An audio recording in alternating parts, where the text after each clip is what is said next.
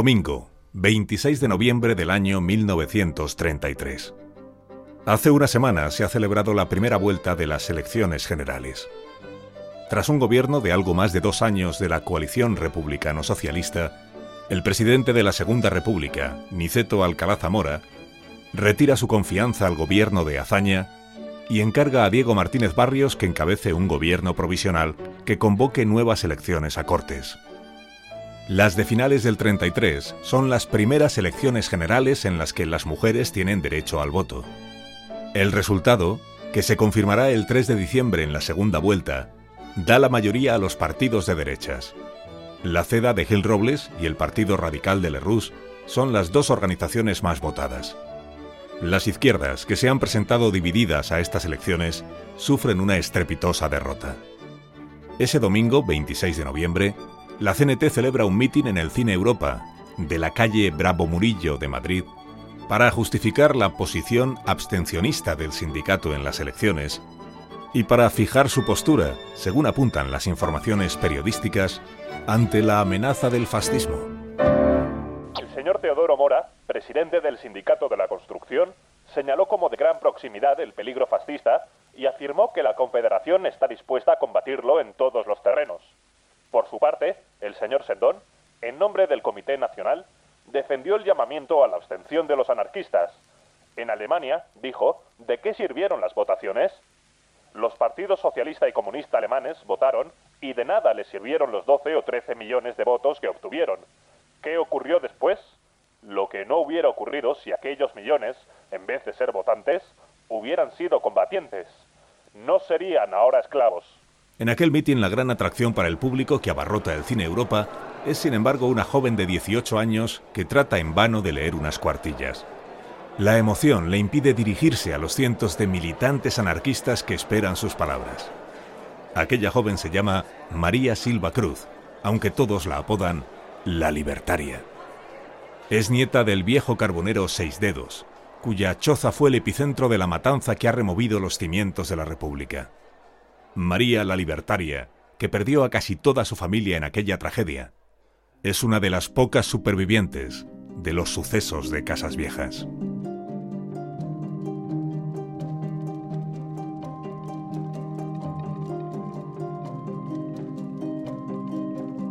Casas Viejas, 90 años después. ¿Cómo bajo un régimen republicano puede ocurrir una matanza de estas características. Las tropas cuando llegaron le decían a todos que cerraran las puertas y las ventanas. Que lo que querían ellos realmente era vivir en unas condiciones más dignas de las que tenían. Y es que Azaña en sede parlamentaria dice en Casas Viejas no ha ocurrido sino lo que tenía que ocurrir. La tragedia de Casas Viejas es premonitoria de la guerra civil.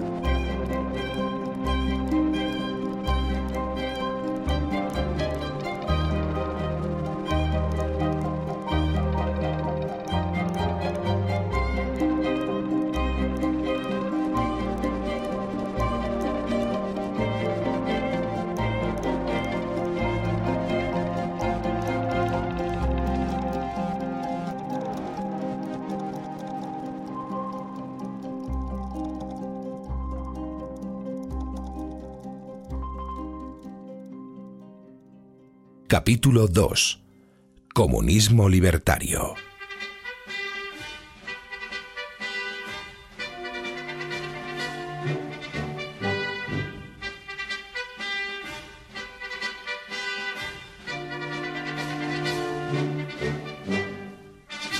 En la mañana del 2 de junio de 1899, 35 hombres abandonan por su propio pie la iglesia de Valer en la isla de Luzón. Son los últimos de Filipinas. Han resistido un asedio de 337 días sin saber que su lucha era en balde. Hacía ya casi medio año que el Reino de España, con la firma del Tratado de París, había renunciado a sus últimas colonias. En la noche del 10 de enero de 1933, un grupo de campesinos anarquistas proclama el comunismo libertario en la aldea gaditana de Casas Viejas. Estos jornaleros que se arman con escopetas de postas y atacan el cuartel de la Guardia Civil desconocen que la huelga general revolucionaria que estaba llamada a sublevar a los trabajadores y campesinos de toda España ha naufragado hace ya un par de días. Gerard Bray, hispanista. La consigna de lanzarse a la batalla llega a Casas Viejas, pero no saben ellos que en otros lugares ha fracasado. El militante que debía venir para llevar la contraorden eh, debía venir de Vejer de la Frontera y no llegó al pueblo para decir que había fracasado el movimiento, entonces que había que quedarse quieto. La huelga general revolucionaria ha sido convocada por el Comité Regional de Cataluña para el día 8 de enero de 1933. La nueva generación de militantes anarquistas que ha tomado el control de los órganos de decisión del sindicato, más radicalizados que los antiguos dirigentes, quiere echarle un pulso a la que considera que es una república burguesa.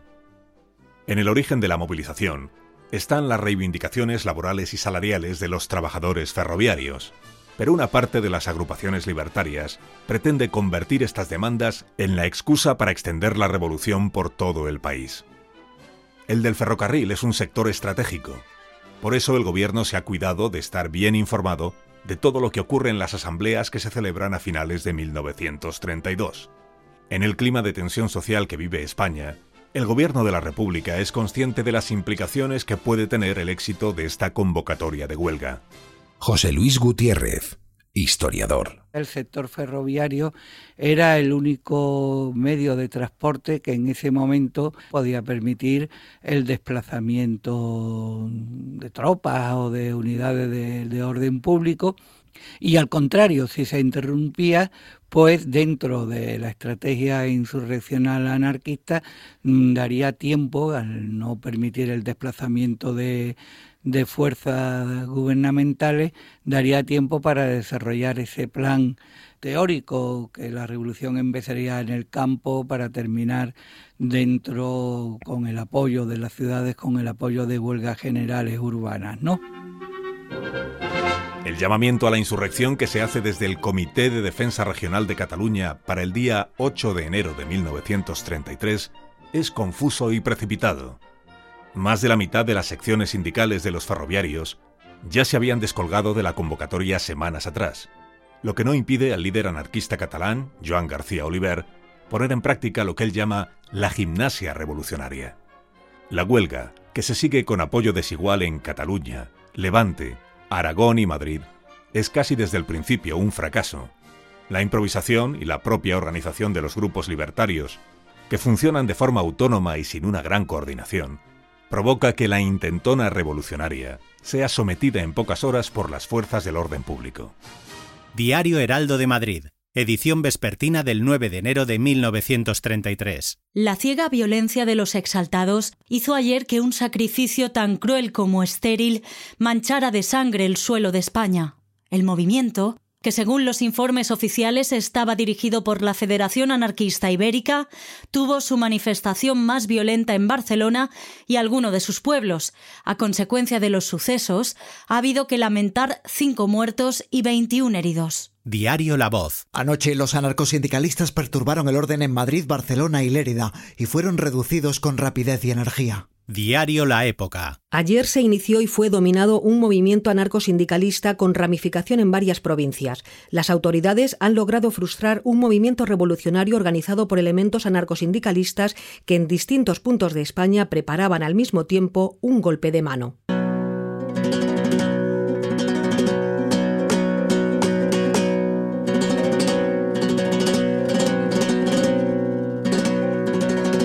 El 10 de enero las noticias de prensa sobre el fracaso de la insurrección libertaria no han llegado aún a la aldea de Casas Viejas. Los delegados de los sindicatos agrarios de la campiña de Jerez se han reunido el día anterior en esta ciudad y han decidido, aunque no por unanimidad, sumarse a partir del día 11 a la huelga general revolucionaria que han iniciado los ferroviarios catalanes.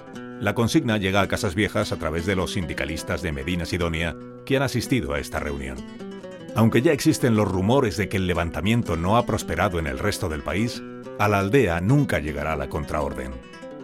La tarde de ese martes 10 de enero, en el local del sindicato Los Invencibles de Casas Viejas, los militantes votan si proclamar o no en la aldea el comunismo libertario. Esa votación constata la fractura entre los militantes más veteranos, partidarios de frenar la rebelión, y los más jóvenes, que confían en que la revolución saldrá adelante. La huelga debe de continuar esta noche a las 10 y con todas las consecuencias. Estas son las instrucciones que nos han traído los compañeros de allí. Y no les vamos a dejar solos hasta el final. ¡Viva el comunismo libertario! ¡Viva! ¡Vamos a unirnos a la revolución!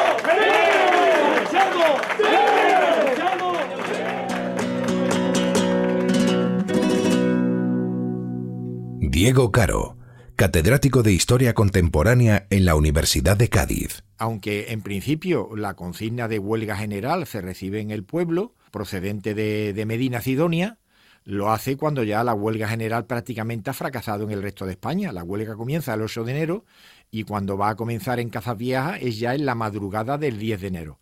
Entonces, cuando se recibe la consigna de huelga, dentro de la propia sociedad obrera local se va a producir una división entre los más moderados o realistas que se dan cuenta de que la huelga ha fracasado y que es un suicidio meterse en un conflicto de dudoso final mientras que el sector más joven pues son los que lideran la revuelta y que de hecho cuando se le pide a uno de estos moderados que pare la huelga, mm, él plantea que era muy difícil porque esta era una cuestión de jóvenes. La cuestión es, ¿apoyamos o no apoyamos? No hay unanimidad porque hay dudas en la mente de los militantes más influyentes de la aldea.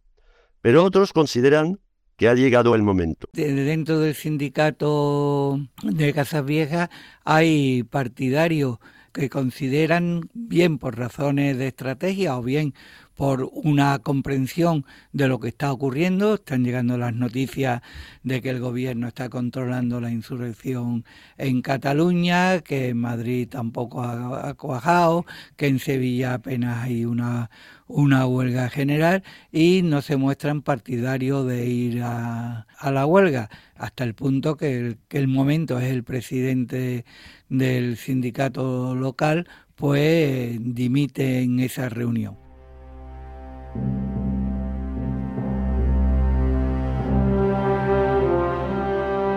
La tensa asamblea local del sindicato de Casas Viejas acaba de hecho con dos dimisiones.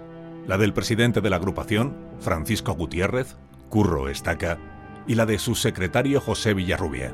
El propio Villarrubia, al terminar la reunión y para salvar su responsabilidad en lo que está por suceder, advierte que va a poner en conocimiento de la Guardia Civil lo que allí ha ocurrido, que los militantes de las Juventudes Libertarias, encabezados por Antonio Cabañas Salvador, Gallinito, han impuesto su criterio revolucionario.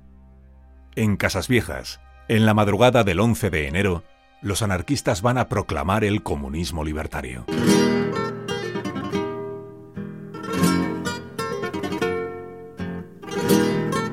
El antropólogo neoyorquino Jerome Mintz llega a Benalup de Sidonia, el nombre con el que el franquismo rebautizó Casas Viejas, en el año 1965. El americano, como le conocen los lugareños, dedica casi 20 años a estudiar, fotografiar y filmar cómo viven los hombres y mujeres de la sierra y la campiña gaditana en los años del tardo franquismo. Su legado literario y audiovisual sigue siendo la mejor forma de aproximarse a las tradiciones, las costumbres y el folclore de la tierra en la que pasó dos décadas. Pero Jerome Mintz es también el primer historiador de los sucesos de Casas Viejas. La convivencia con los vecinos de Benalup de Sidonia le hace granjearse la confianza y la amistad de quienes fueron protagonistas o espectadores de la tragedia ocurrida en la aldea treinta y tantos años atrás. A través de varias entrevistas, muchas de ellas clandestinas, y de la investigación en archivos y hemerotecas, el americano logra reconstruir unos sucesos que hasta entonces habían quedado sepultados bajo un manto de silencio. Su libro Los anarquistas de Casas Viejas, publicado originalmente en inglés en 1982, es aún hoy la gran obra de referencia para entender lo que sucedió en este pueblo entre el 11 y el 12 de enero de 1933. Entre los principales informantes de Mintz se encuentra Juan Pinto, un campesino de gran memoria que aporta informaciones muy valiosas al antropólogo. Los primeros tiros que pegaron aquí, yo no había hecho más que sabía esto, y entonces bueno, los primeros tiros. ¿Pero a qué hora? ¿A qué hora? ¿Qué hora? Pues serían las 7, una cosa así. No, no, ahí, ahí están todos aparapetados y nada más que pegar tiro y ya está.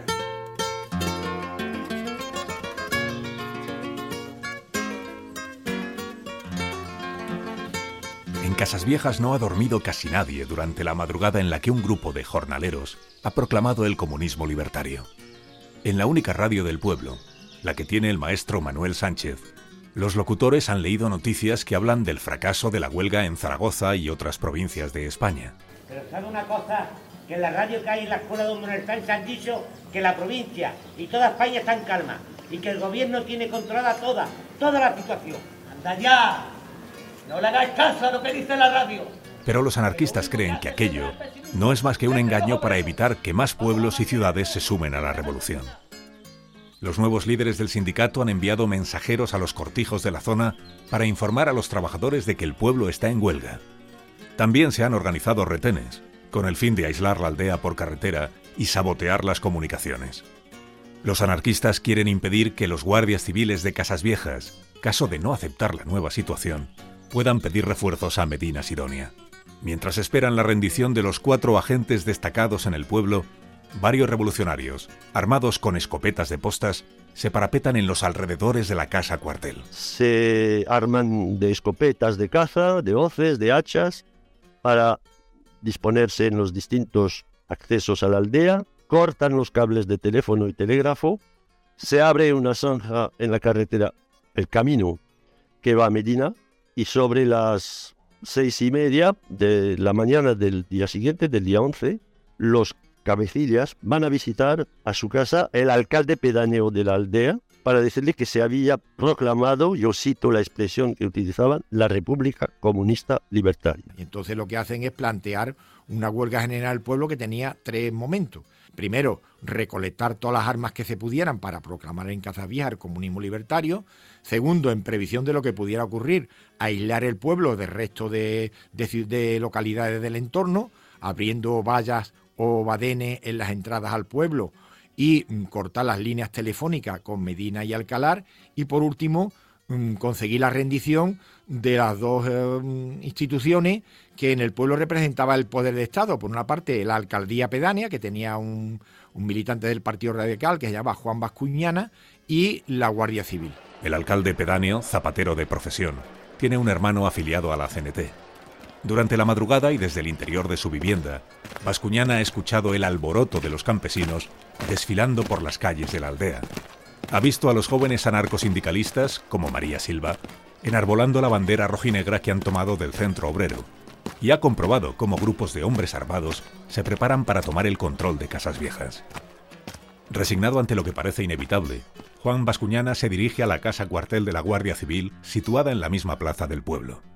En este puesto hay un sargento, Manuel García Álvarez, sevillano de 45 años, y tres guardias civiles. Román García, murciano de Lorca, de 32 años, Pedro Salvo, nacido en San Roque y también de 32, y Manuel García, de 42 años y natural de Ronda, en Málaga.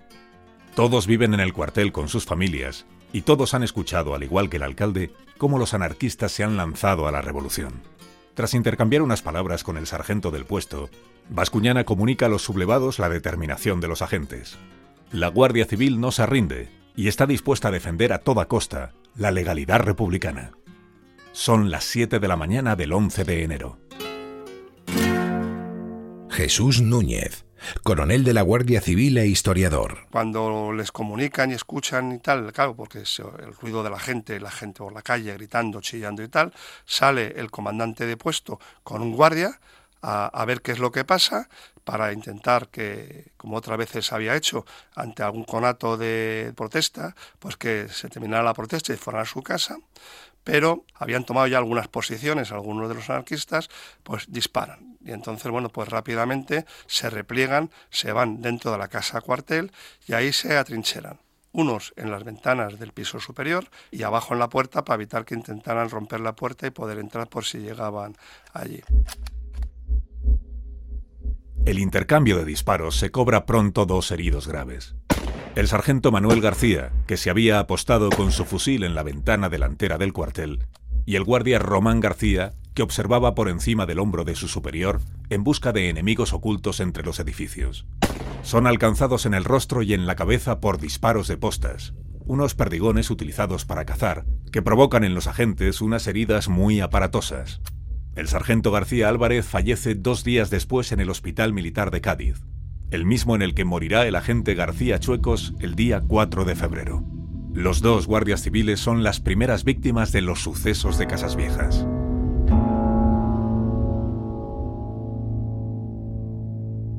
Extracto de Viaje a la aldea del crimen, documental de Casas Viejas, Ramón J. Sender, 1934. Todo el pueblo había entrado ya en la zona de lo extraordinario y ya nadie oía a nadie. Los guardias contestaban con fuego graneado, también a bulto. Un muchacho, de pie sobre la cerca, disparaba contra el muro de la casa con una pistola, a tenazón. No bajó mientras tuvo municiones. Por encima pasaban las balas. La luz destacaba ya perfectamente sobre el blanco de los muros, la sombra cuadrada de las ventanas. Entonces se incorporó. Avanzó a cuatro manos y asomó la escopeta entre dos piedras. Estuvo largo rato afinando la puntería y aguardando.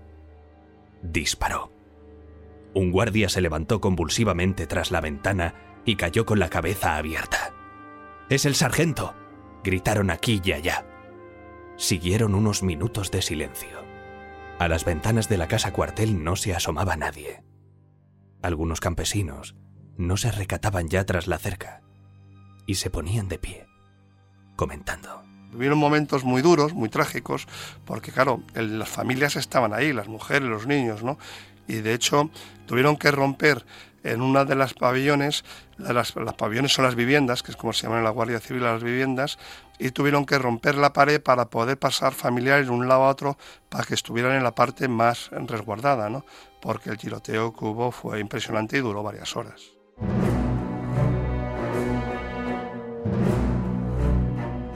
Con la Guardia Civil neutralizada y mientras se mantiene el cerco al cuartel, los revolucionarios se hacen con el control del pueblo. Los terratenientes y sus familias, el cura de la aldea y los 20 o 25 socialistas que hay en el pueblo permanecen encerrados en sus casas durante las cuatro horas en las que en Casas Viejas reina el comunismo libertario. Aparte del ataque al puesto de la Guardia Civil, no se han registrado más incidentes en la aldea, salvo el asalto a la oficina de arbitrios y la quema, más simbólica que otra cosa, de algunos documentos. Durante la mañana no se cometen desmanes contra los señoritos del pueblo, ni se saquean sus cortijos y viviendas. Hay un primer reparto de alimentos entre las familias más necesitadas, aunque los anarquistas expenden unos documentos de pago a los dueños de las tiendas de comestibles con el compromiso de abonarles en el futuro todo lo incautado.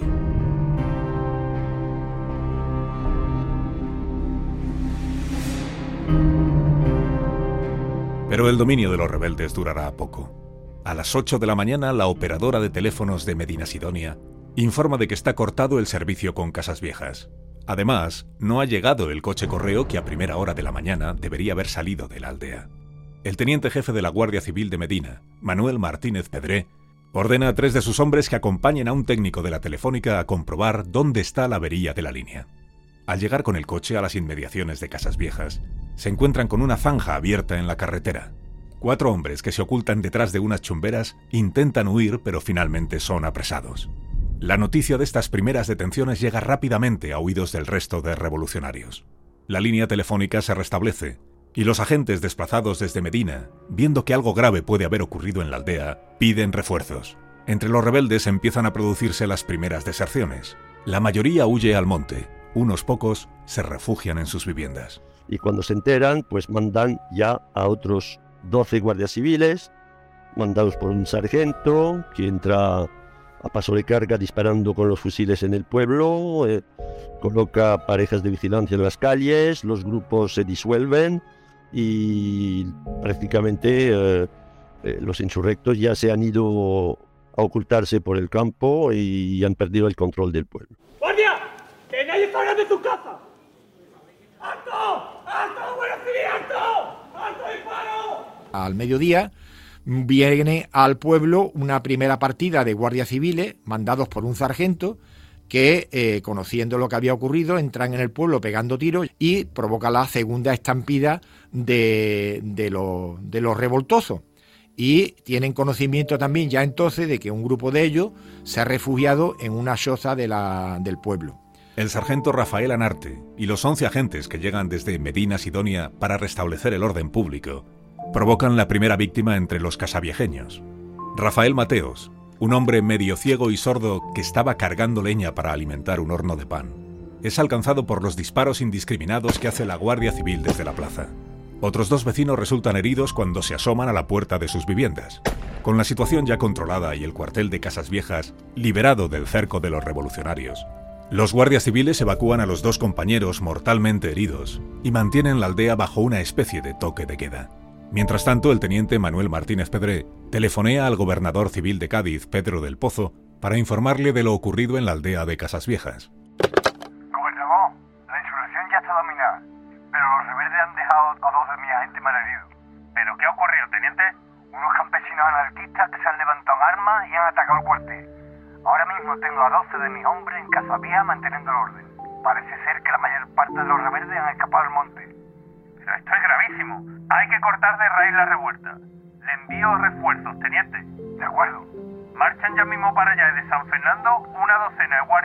y otros cuatro guardias civiles. Me informan al momento de cualquier novedad y de las detenciones que practiquen. A las 5 de la tarde llega a Casas Viejas el contingente enviado por el gobernador civil. Al mando de los 16 hombres está el teniente de la Guardia de Asalto, Gregorio Martínez Artal. Lleva la orden de detener a los líderes del levantamiento.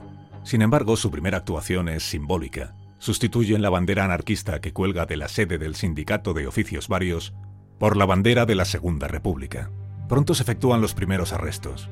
Uno de los señalados es Manuel Quijada, un jornalero de 21 años afiliado a las Juventudes Libertarias, a quien los agentes que han sobrevivido al asalto del puesto identifican como uno de los atacantes. Quijada vive con su mujer embarazada en una casa del callejón de Cantalejo. Allí se presenta sobre las 5 de la tarde un grupo de guardias civiles y de asalto. Encarna Quijada, nieta de Manuel Quijada. Él decía que él no había hecho nada. Él había estado con los demás. eh, supuestamente había estado con los demás. Que había disparado. Pues ya esto ya yo no lo sé cierto. Y él pues se fue a su casa porque decía que no había hecho nada. Estaba en su casa, él me ha acostado en la cama cuando llegaron y lo levantaron. Y le dijeron que fuera a las chozas de seis de si para convencer a los demás para que saliera, se rindiera.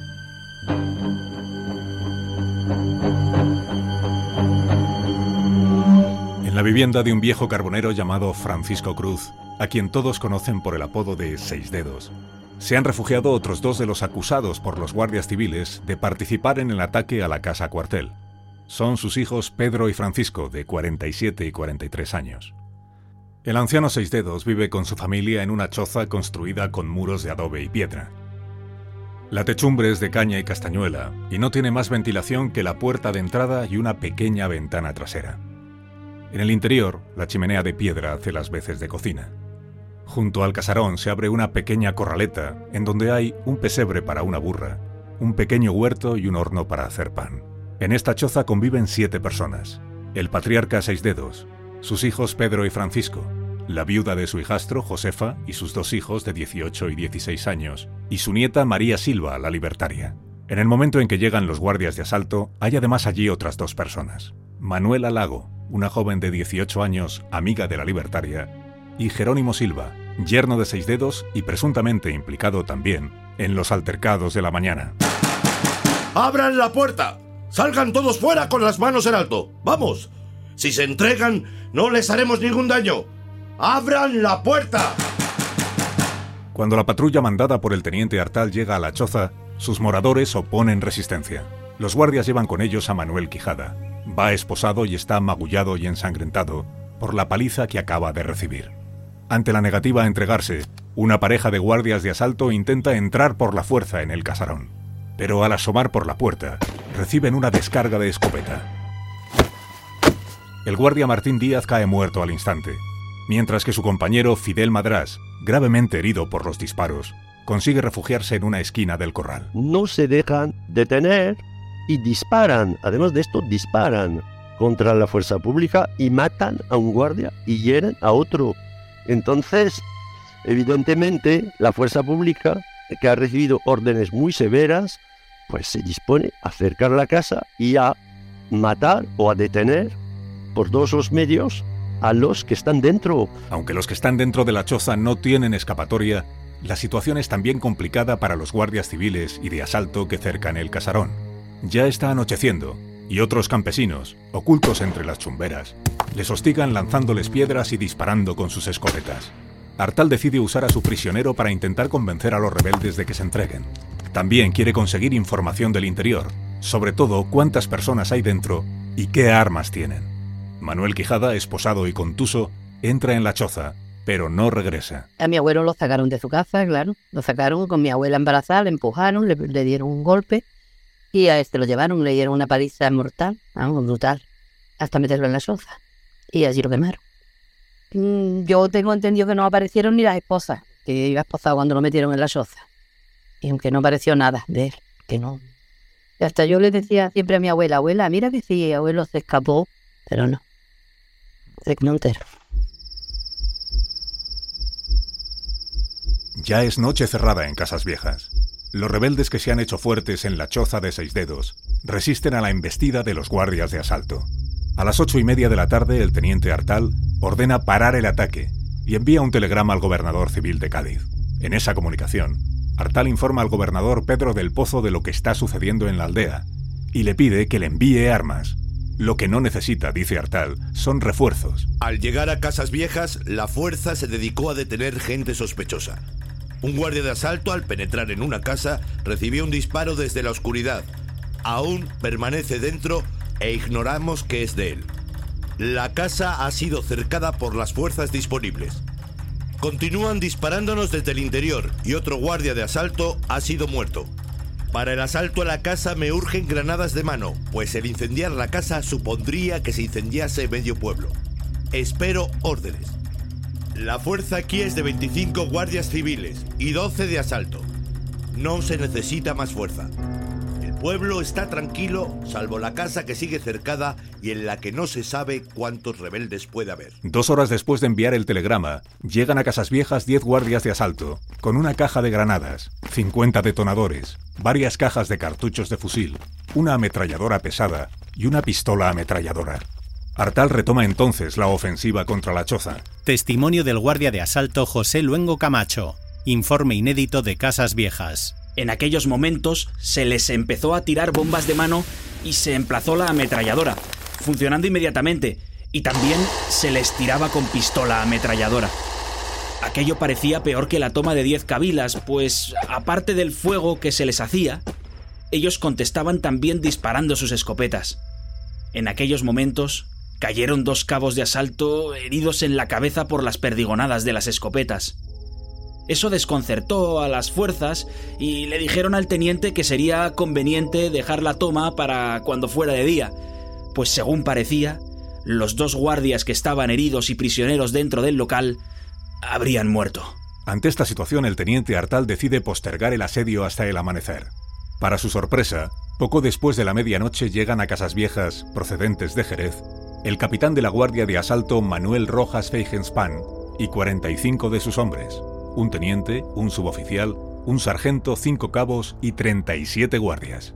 A lo largo de todo el día 11 han estado patrullando las calles jerezanas y cerrando centros obreros. Llevan casi dos días sin apenas descanso. Vinieron hace 48 horas en tren desde Madrid. Allí el capitán Rojas recibió la orden expresa del director general de seguridad, Arturo Menéndez, de sofocar las rebeliones que pudieran producirse en la provincia de Cádiz. Después de las algaradas anarquistas que en las jornadas del 8 y 9 de enero se han producido en Barcelona, en Lleida, en el Levante, en Zaragoza y en Madrid, con un intento de asalto al cuartel del aeródromo de Cuatro Vientos, el gobierno ordena mano dura para reprimir cualquier conato de revolución. Pero hay quienes creen, como el ministro de la Gobernación Santiago Casares Quiroga, que las fuerzas del orden no se están empleando con suficiente contundencia. El día 11 de enero Manuel Azaña escribe en su diario. Ayer por la mañana me llamó Casares y después de contarme cómo iban las cosas, se me quejó una vez más de que la fuerza pública no procede con bastante energía. Se dejan matar, pero no pegan duro. Ejemplo, en Sallent. No cumplen las instrucciones que el ministro les ha dado para destruir por la fuerza a los revoltosos. Contemporizan, tantean, aguantan los tiros y detienen a los que pueden. Casares estaba muy enojado con esto y lo atribuía a que él no tiene bastante autoridad. Respecto a la actitud de la fuerza pública, le dije a Casares que no era para que se lamentara tanto, porque después de todo, esa era la buena doctrina, salvo que en circunstancias apuradas y críticas se haga un escarmiento.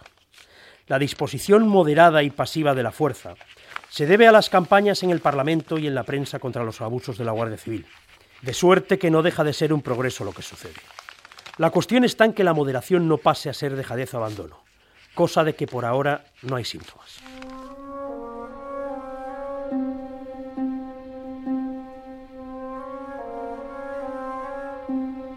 La tarde-noche del día 11, mientras Azaña escribe esto en su diario, el número 2 del Ministerio de Gobernación telefonea a Jerez al capitán Manuel Rojas. Arturo Menéndez le da una orden clara. Ha de dirigirse inmediatamente a Casas Viejas y ponerse al mando de las operaciones. Cuando llega a Rojas, recibe un, telegrama del gobernador civil que dice, el telegrama dice, concretamente, es orden ministro, arrasen la, la casa eh, donde se ha han hecho fuertes los revoltosos. El capitán Roja era un personaje que había mm, que llegó como otros oficiales, como la mayor parte de los oficiales de la Guardia de Asalto, procedente del ejército, había tenido experiencia en la guerra colonial en el norte de África y evidentemente lo que demostraron los sucesos de Casas es que las fuerzas de orden público carecían de instrumento y de preparación para disolver pacíficamente una manifestación obrera o un conflicto obrero y utilizando tácticas de, ejércitos coloniales.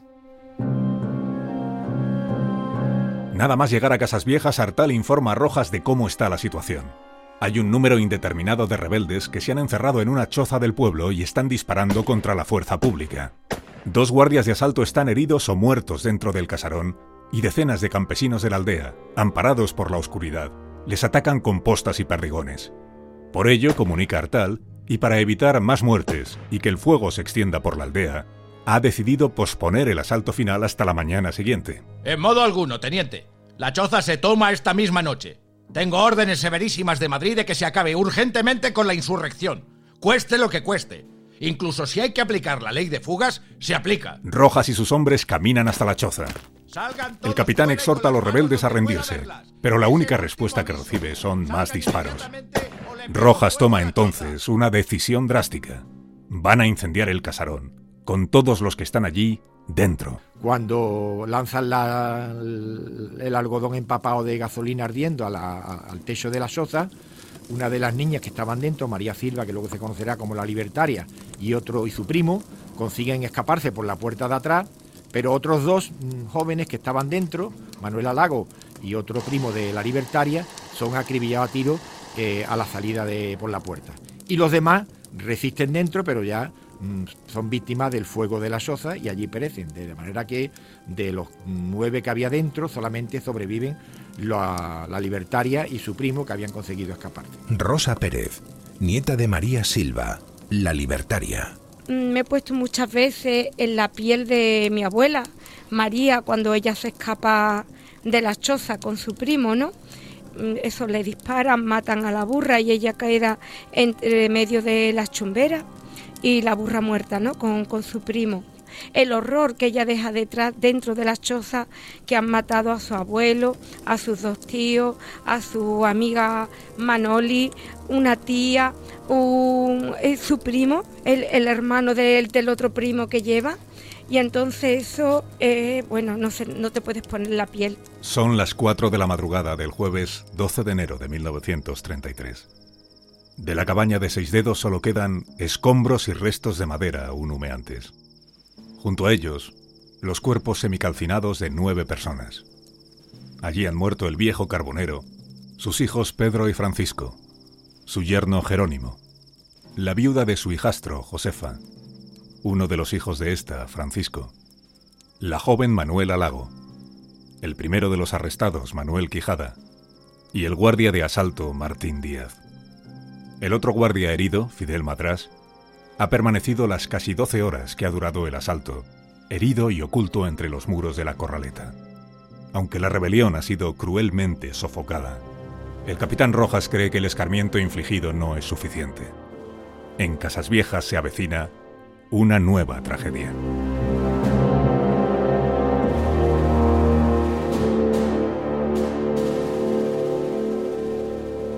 Casas Viejas, 90 años después.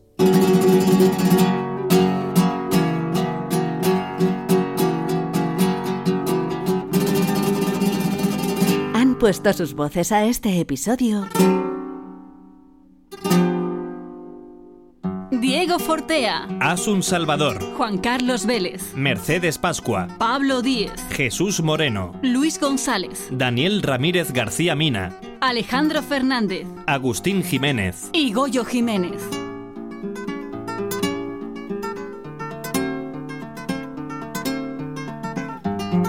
Narración, Carlos Alsina. Dirección y guion, Jorge Abad. Producción, María Jesús Moreno y Marisol Parada. Diseño sonoro, Fran Montes. Locutores, Nacho Arias y Fernando Mejía.